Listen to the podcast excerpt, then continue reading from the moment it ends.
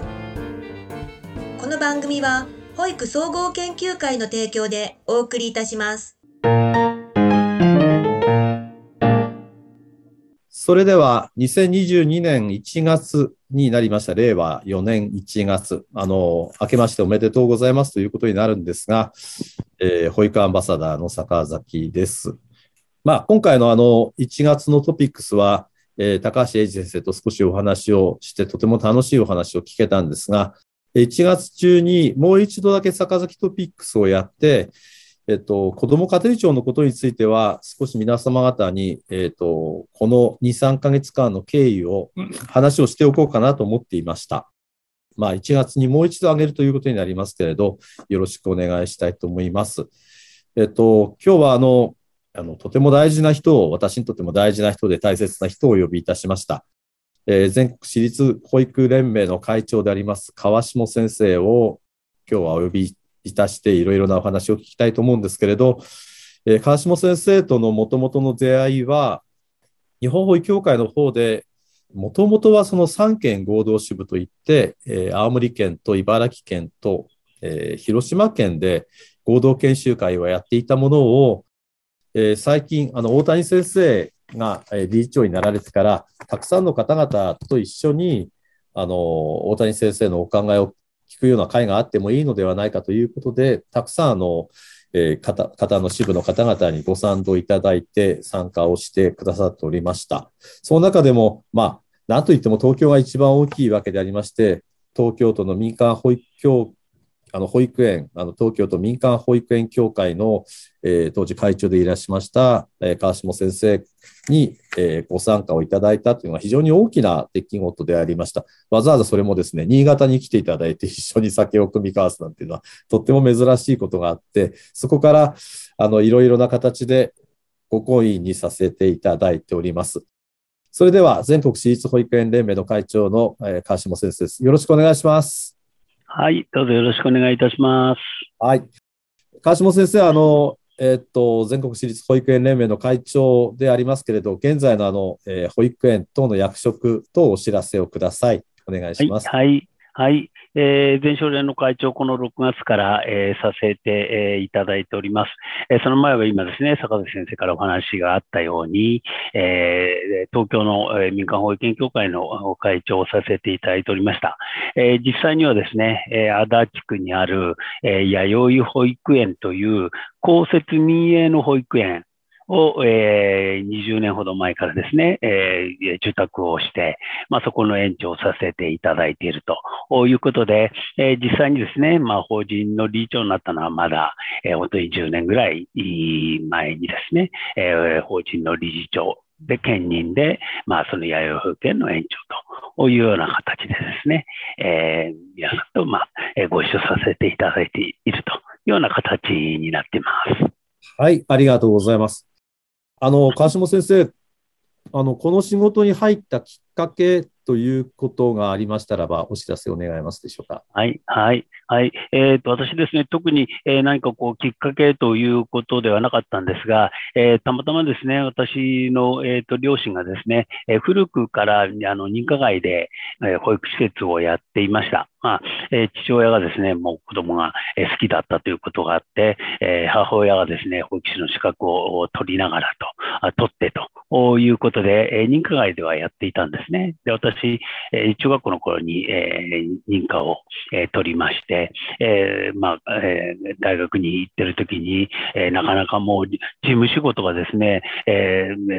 こなせないと、専門の、うん、事務員さんじゃないとなかなかこなすことができないということなので、じゃあ、ちょっとお手伝いをしようかなと。いうような気持ちがあって、事務に関わりながら、まあ、えー、子供たちと遊んでるのが楽しくなって、えー、そのまま、えー、なんとなく、えに関わってきたと。いうような、え非常にですね、こう、薄いなんとも言えない、え関わりが始まりです。いやそんなことはないと思いますけど、川島先生は、あのまあ、自宅というか自分の園の園をやられていたわけですけれど、もしもこの仕事にあのつかなければ、本当はどんな仕事をしようとかって考えていたわけですか？そうですね。あの、やはりですね、その子供と関わるのはね、そんなにあの嫌いではなかったので、まあ、直近で考えていたのはそうですね、小学校の先生になりたいななんていう気持ちは、えー、もちろんありましたので、ねうん、そんな勉強をしてってもいいのかなというふうには思っていたところです。もう、あの、司法連の会長になられて大変なわけですけれども、この、まあ、えー、仕事に入って、ご自身に影響を与えた人物では誰になりますかね？そうですね。あの、私もですね、こう、専門的な、えー、なかなかね、その保育士の勉強をということではなかったので、えー、やはり先輩のですね、女性生方にいろいろこう、え、話を聞くというのが、え当然必要だったわけなんですね。で、当時、え足立区という私がいたところで、え23の民間の保育園がありました。で、その中で、たまたま私と同年代、また、まあ、もちろん、あの、5、6歳上ということで先輩に当たるんですけれども、えー、8日園でですね、ちょっとした勉強会をしようよと。こういう声かけをしていただけたんですね。で、その中で、まあ、私、年齢的には、えー、一番、えー、下だったので、えー、参加をさせていただいて、まあ、それぞれの園に行って、まあ、いろんなところを、保育の内容を見せてもらったりなんていう勉強会をさせてもらったというのがですね、えー、やはりですね、私にとってはそのベースの部分になっているのかなというふうに思っています。東京はやはりその、まあ、待機児童も含めてですけれど、川島先生がその、えー、園に入られた時代と今とのは本当にものすごく変わったと思うんですけれど、やっぱりその若い時に思っていた感じと随分違いますかね？そうですね。当時は、それこそ認可外の施設でも、うん、もう先着順になんていうことでね、えそれこそ朝、日の出とともに、え入園の申し込みをするために並んだりなんていうようなことが、えなんとなくですね、こう、記憶には、え残っていましたね。あの、最近、その、東京、まあ、後からあの、東京のコロナのことについてはどうしても川島先生に聞かなきゃならないんですけれど、あの、東京でも、あの、厳しい絵が出てきたっていう話を聞くときがありますのでね、やはりそういうもんでしょうかね。えっと、厳しいというのは、その定員割れでという認識ですよね。はいはい、そうですね。あの、やはりですね、その待機児対策ということで、えー、東京もかなり、えー、円が増えました。えー、私の足立でもですね、もう、えー、去年はですね、もちろんもう、えー、これ以上はということだったんですけど、その前の3か年では、それこそ1年に、えー、20から30ぐらい認可保育園を作っていくというようなことがありましたので、えー、当然、まあ、4、5歳を含めて、えー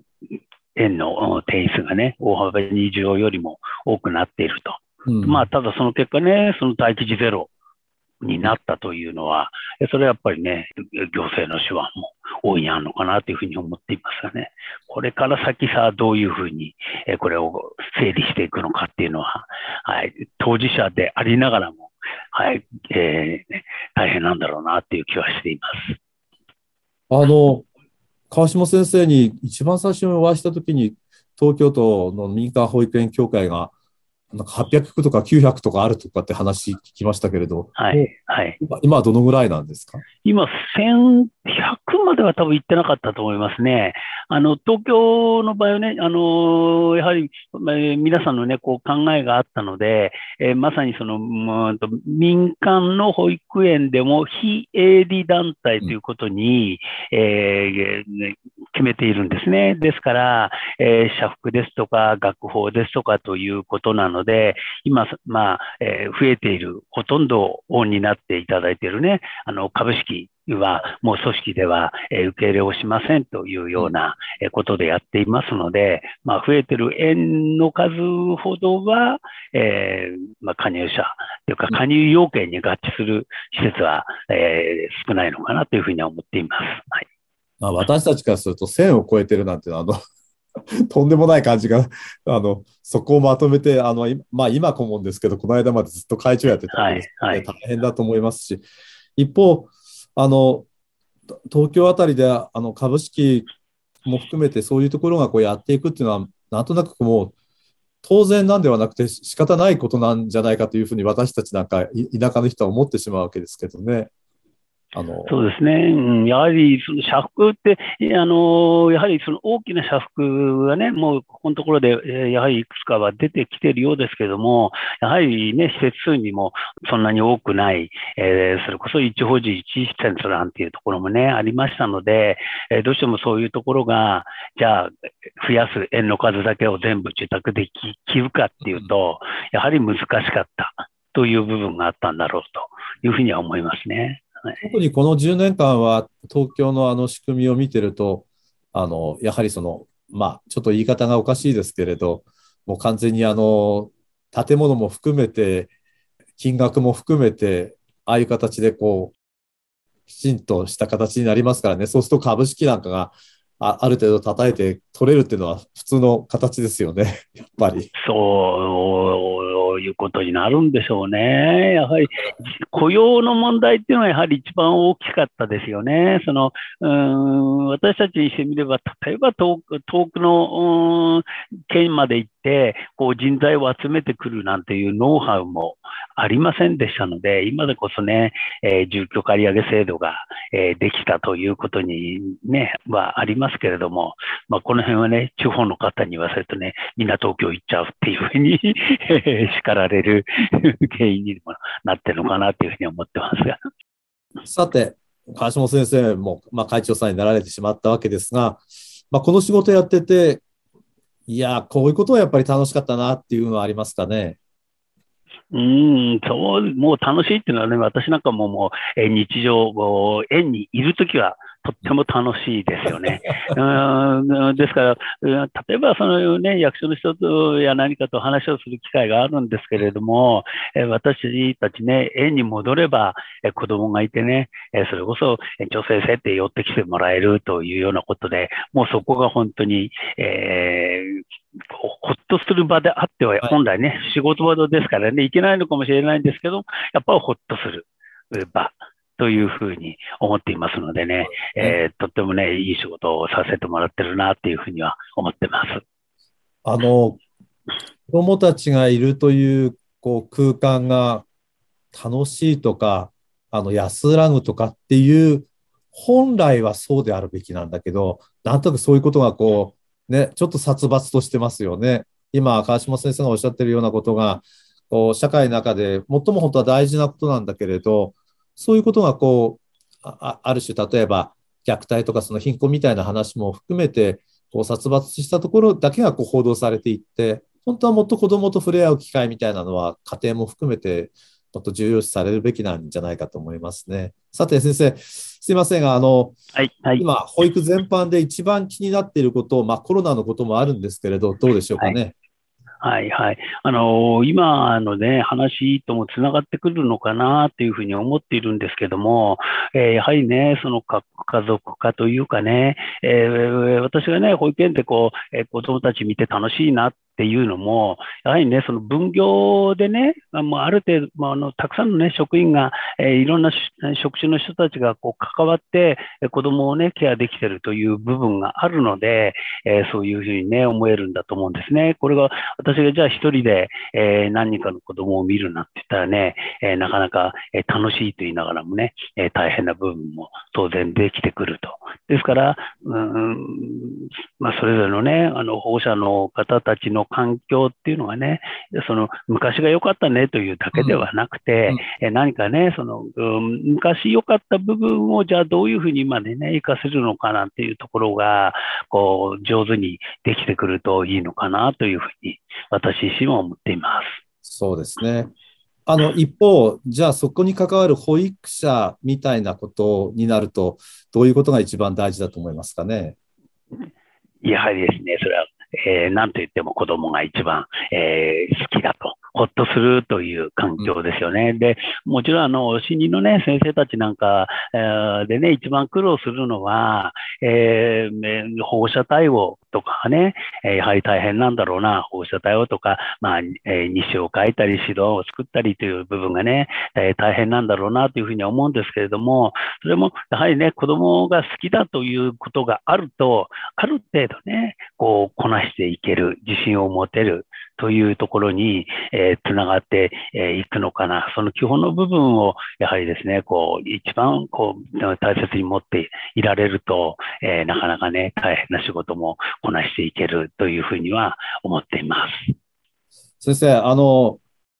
私も川島先生と大体同じような立場だったので、なかなか難しいんですけど、万が一生まれ変わったら、今度はどの仕事をするというふうに考えてますかね。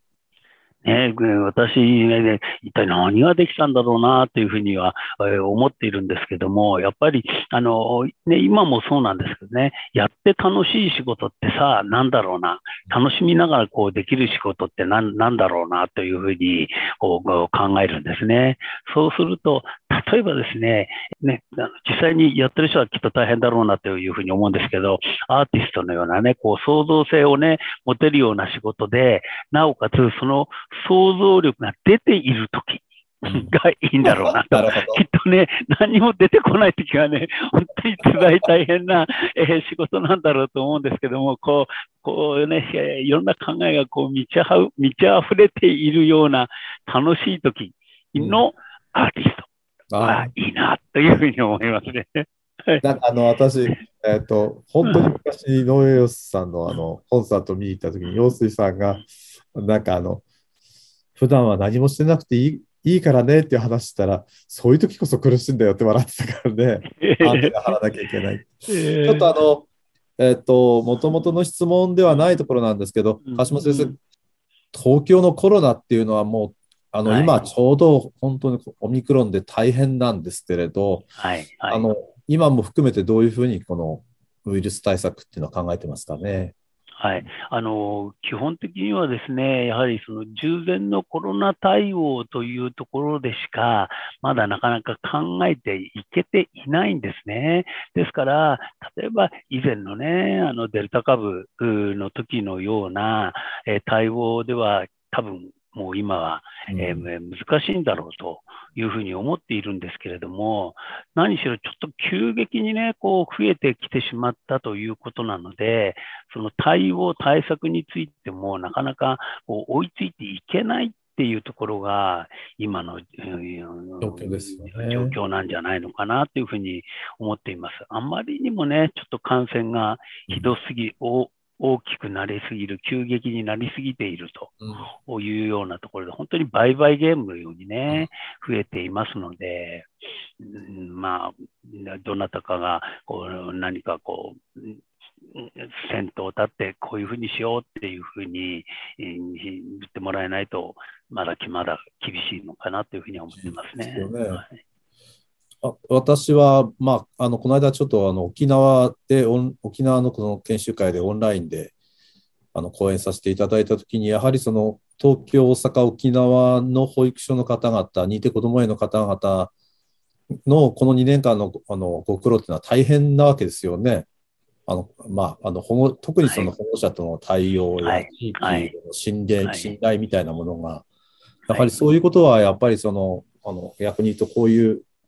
あ、の待機児童がたくさんあった方々のところの苦労は大変だったんだろうなというふうにこう、まあ、この間も話をさせてもらったんですけど、もう一つどうですかね、あの川島さん、保育界全体としては今、あの私個人は保育産団体、小保連、日報協、全保協と非常に仲仲が良く、まあ、政治の団体も仲良くやってるわけですけれど、そういうようなこう状況っていうのはどうでしょうかね？うん、そうですね、やはり、あのー、今ね、普通に、あのー、保育産団体という形で、えー、お話もできてますし、まあえ、単純に、え、分かれてるだけでもうもう少しこう意思疎通が上手にできていくと、もっともっとこうそれこそ一つの団体でもみたいな話になってくるのかなというふうに思っていますけれども、もう今の環境だと、別にそんなに困ってるところはない、うん、これだけね、ちゃんと、えー、取りまとめができていけば、まあえー、そんなには困っていないのかなと。いうふうには、えー、思っています。それぞれの団体の特色がありますけど、やっぱりその保育産団体、特にこのコロナというものがあって、ある意味ではオンラインの会議というものがこう中心になってきて、その中であれですよね、こう物事をきちんと決めていかなければならないという施策を、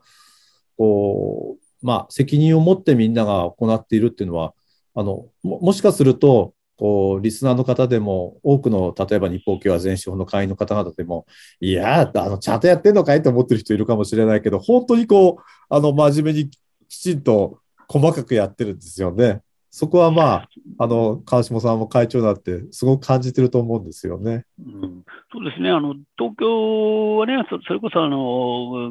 3団体と、まあ、3団体というよりもね、あのえー、保育部会の方はね、なかなか全社協、都社協という、えー、団体、あの親組織がありますのでね、難しかったんですけれども、えー、日報も司法連も一つのになって、えーと、民間保育園協会というのを作りましたので、えー、当然、東京の協会に加盟していただいている人は、えー、司法連にも、えー、日報協にも加入をしていると。いうことになっていますので、もう、えー、少なくとも日報とか司法連とかっていう発想自体は、もう、えー、薄くなってきてるのかなというふうには思ってます。はい、そうですね。さあ、未来とか今後の保育会に臨むということがありましたら、一言お願いします。うん、そうですね。あの、先ほどのね、話にもあったんですけども、やっぱりこう、社会ってね、こう、いろいろ変わっていってると思うんですね。ですから、当然その社会の変化に、えー、保育会もね、あの、ついていかなければいけないということは理解をしながらも、やっぱりここは譲れないよね。うん、ここはやっぱり、うん、古いって言われても守らなきゃいけないよねっていうところも、とってもたくさんあると思うんですね。はいはい、ですから、そのね、守っていくっていうところを、やはりですね、こう大切にこうしていきたい、もっと声を大きくしてですね、えー、言っていきたいなというふうに思ってます。ありがとうございます。ちょっとまあ、あの、気難しい朝からあの保育のお話だけ聞いたわけですけど、少し、えー、プライベートのことのお話を聞きたいと思います。どう、か、川下さんってお休みあるんですか、はいはい私、私ありますよ。休んでますよ。か、処方連の会長さんも忙しいんだろうなっていうふうに思うあるので。ちょうどね、私、会長させていただいてからね、この6月ということなので、もう8月の第5波、はいはい、それでちょっとね、落ち着いて、えー、対面の会議が出てきたなとは思いながらも、これ今回のこの第6波という、もうね、第6波って言ってもいいんだと思うんですけれども、はい、えー、やはりですね、オンラインの会が、えー、中止になったということなので、まあ、あの、少なくとも移動の時間っていうのがね、うん、こう、今のところはありませんので、まあ、その分、うん、自分のプライベートな時間も、えー、持てるんだろうなと、いうところは、えっ、ー、と、思っています。はい。橋本さん、あの、例えば趣味とか、アーティストとか、映画とか、絵とか、なんかこう、没頭してたり、好きなものとか、そういう時間に関わってるものってあるんですかね？うん、私ね、え、ー、となな、なんでも何でもあのこうやってみたいという気持ちだけはですね、ただ何でもやってみたいという思いながら自分がこう深くこう何かをしてしてたということが今までもないので、例えば、えーと、演劇だったらジャンルを問わずに見てみたいなという気もしますし、えー、釣りでもゴルフでも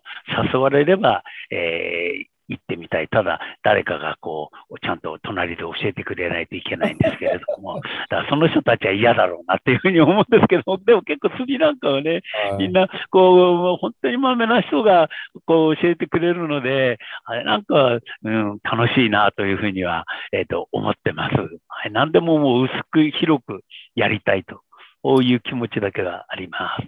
あの、釣りなんか多分周りから見てる人はなんでああやってぼーっとしてられるんだろうって 思いますよね。うん。やっぱあれって結構ね、せっかちな人がいいみたいですよ。あの、面白い、ああ私もあの、ちっちゃい頃よくやってたんですけど、うん、ああしてる時にはちゃんと時間が流れていくんですよね。そうですね。ね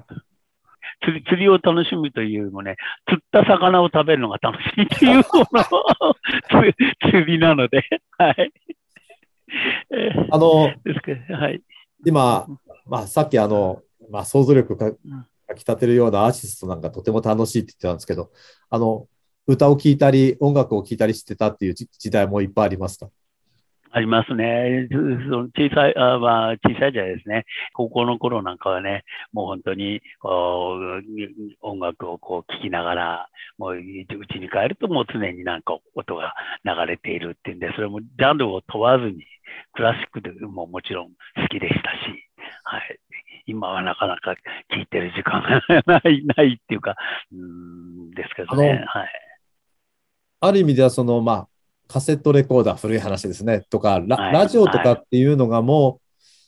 今でいうスマホと同じでしたからね。そうそうですね、私たちね、もうもちろんそのラジカセっていうね、そうそう。えー、それこそもうラジオでもう音楽が流れると、それをカセットにこう手で入れてね、で、それを、そのカセットでこうね、こう楽しんでいるというような時代でした。はい、だから、こうな、なんて言いますかね、まあ、最先端でもあったことは確かなんですけど、日本中の方々が、その、私、同じぐらいの年代の人たちは、同じこう空間にいましたよね。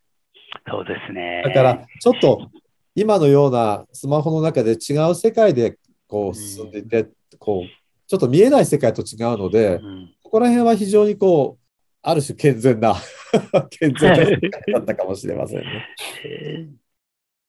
私たちからすると、東京なんて憧れの街ですからね、やっぱりそういうこととこうラジオみたいなものが、やっぱり昔はこう密接でしたね。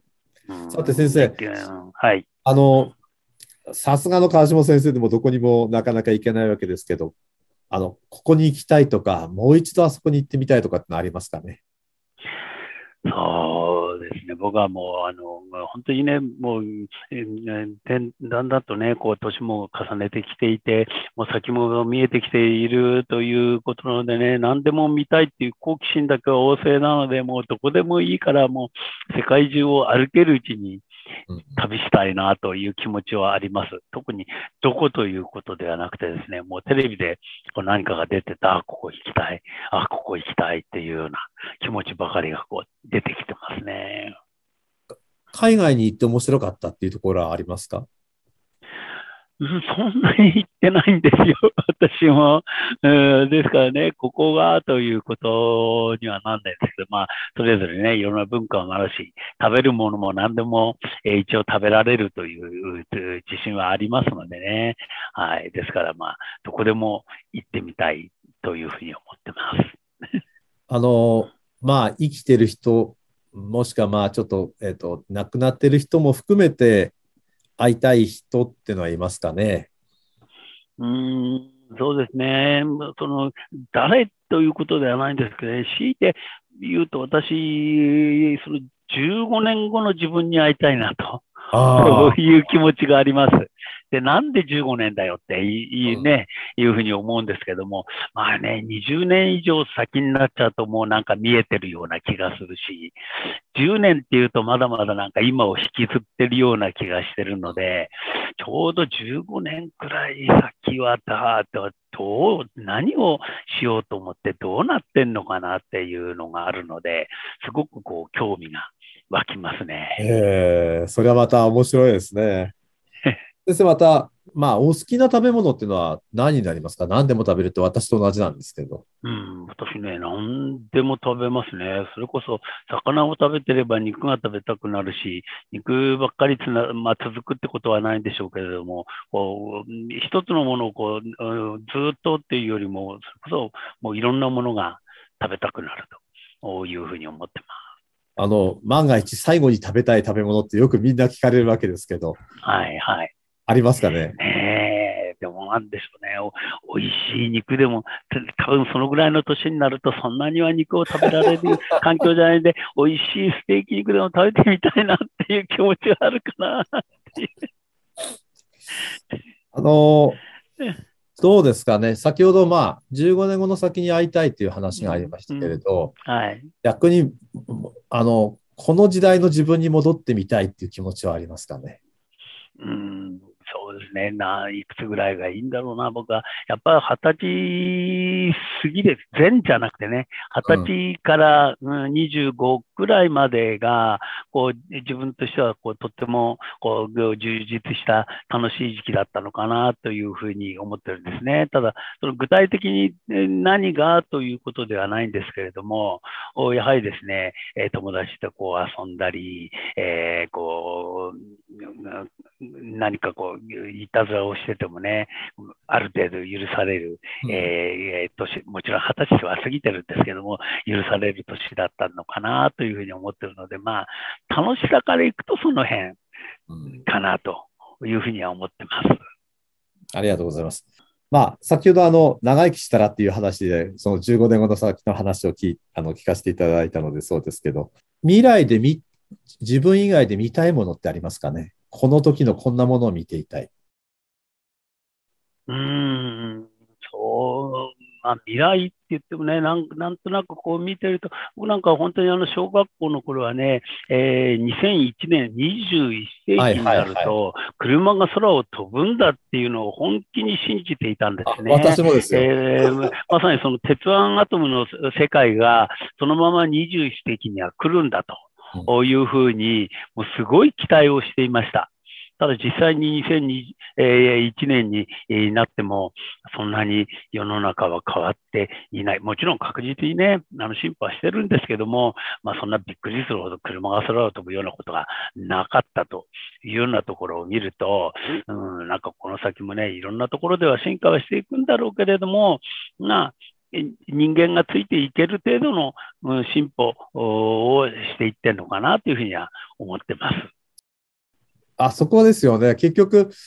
あの、あまり突拍子もないところに行かないですよね。半歩先にしか行かないので、はい、やっぱり、あの、いろんなこう成功している人たちを見てると、あの、まあ、商売上だけの話をすると、そういうね、半歩先を進んでいる人たちが成功してますよね。うん、さて、あの、えっと、最も感謝している人とか、ものとかありましたらお知らせください。ですね、やっぱりこの狭い世界なのでね、私、やっぱり今、一緒にこう仕事をしている仲間、もう団体、園の職員、関わらずということなんですけれども、やっぱり今一緒に仕事をこうしていると人たちはとても大切だし、いろんなことを教えてもらえる、うん、いい環境だなというふうには思ってます。さて、まあ、最後の質問になるんですけど、まあ、一番大切なものとは何何になりますかね？うん、そうですね。やっぱり、もうだんだんこの年になってくると健康かなというのはね、先ほどのね、ちょっと何をしたいとつながっていくんですけども、こう元気なうちにいろんなところを行きたいということなので、えー、やはりですね、こういう仕事をね、元気なうちに、もう仕事にも少しけりをつけて、えー、ね、次の趣味に行きたいなという気持ちはとってもあります。それでは最後にこう少しお話をしたいことがありましたらば、どうぞ。はい、はい。やっぱりあの、今までのね、話の中でもこうずっとつながってきてるのかなというふうには思うんですけれども、今ってその、うん核家族化という、その家族というのをね、こう、あまりにもこう大切にしてる、しすぎてるというようなところを、うん、最近感じています。つまり、うん、もちろんね、その一人で生きていくことも、うん、できるし、えそれはでもいい面でもあるのかもしれないんですけれども、その昔で言うところのね、えその利害関係のない、え環境の中でのね、えおせっかいっていうんですかね、え当然それはその人は言わないですけど、そのね、当然、え愛のあるおせっかい、というようなことなのでね、そういうものが、こう、もう少しできてくるといいのかなというふうに、えー、思います。ただ、うん、これはね、その今の社会の仕組みの中でも難しいですし、それこそ荷物もね、玄関先に、えー、置いていくような、えー、ね、時代でもあるので、なんかこう、人と人との関わりがこう薄くなっていくっていうのが、うん、その本当にこの、うん、人間っていうかね、その人というよりもこう人間として生きていく中で、うん、やはり必要なものっていうのがあるんだろうな。だからそのおせっかいをどこまでこうしながら、どこまでえこう受容してえいけるのかなっていうところが、えとってもですね、今、こ考えているところなんですね。はい。出しゃばり、うん、嫌われない程度の出しゃばりみたいなのがあるといいのかなというふうに、すごく最近思ってます。ありがとうございます。今日、まあ、皆様方お話を聞いてくだされば分かるように、この川下先生の信頼度っていうのは、私たちあの保育会にとってはもうものすごいあのナンバーワンの方なんですね。まあ、あの落ち着きがあるとか、そういうこと、物腰が柔らかいとかっていうことではなくて、やはりその、えー、社会を見ている目、今のどちらかというと、全部その、えー、法律とか仕組みで全部縛られていかないと、人間が生きていけないようなこう社会を作っていくと、そうすると人に関わらなくてもよくなって逆にしまうっていうことはどうなのかっていうのは非常に大きな問題ですね。人としてとか、えーと、地域としてとか社会としてっていうのがそういうこう法律や仕組みだけではないところで本当は人間の関係やそれぞれ例えば一番簡単に言うと私たちの世界の子育てとかもしかすると介護とかそういうところにあるんだと思います。え今日はあの全国私立保育連盟の会長の川下先生に出ていただきました。川下先生のお話の中からたくさんのことを学びながら、また川下先生と一緒になり、ご指導を賜りながら、この保育さん団体進めて、あの、なかなか難しい、あの、難局を、あの、一緒に戦っていると私は思っておりますので、今後もまたよろしくお願いしたいと思います。とんでもありません。こちらこそよろしくお願いいたします。はい、ありがとうございました。それでは一番最後に、あの、保育総合研究会といたしましては、2月14、15に、えー、今年の令和3年度の年次大会、そして15、16にはまだ歌唱ですけど、オジャマーズという部会を作りますので、こちらについてまた、え、ゆっくりお話をしていきたいと思います。えー、今日はあの新春の第1号でございましたけれど、川島先生に出ていただいて、非常にこう納得のできるお話を聞かせていただきました。またお会いしたいと思います。それでは皆さんごきげんよう。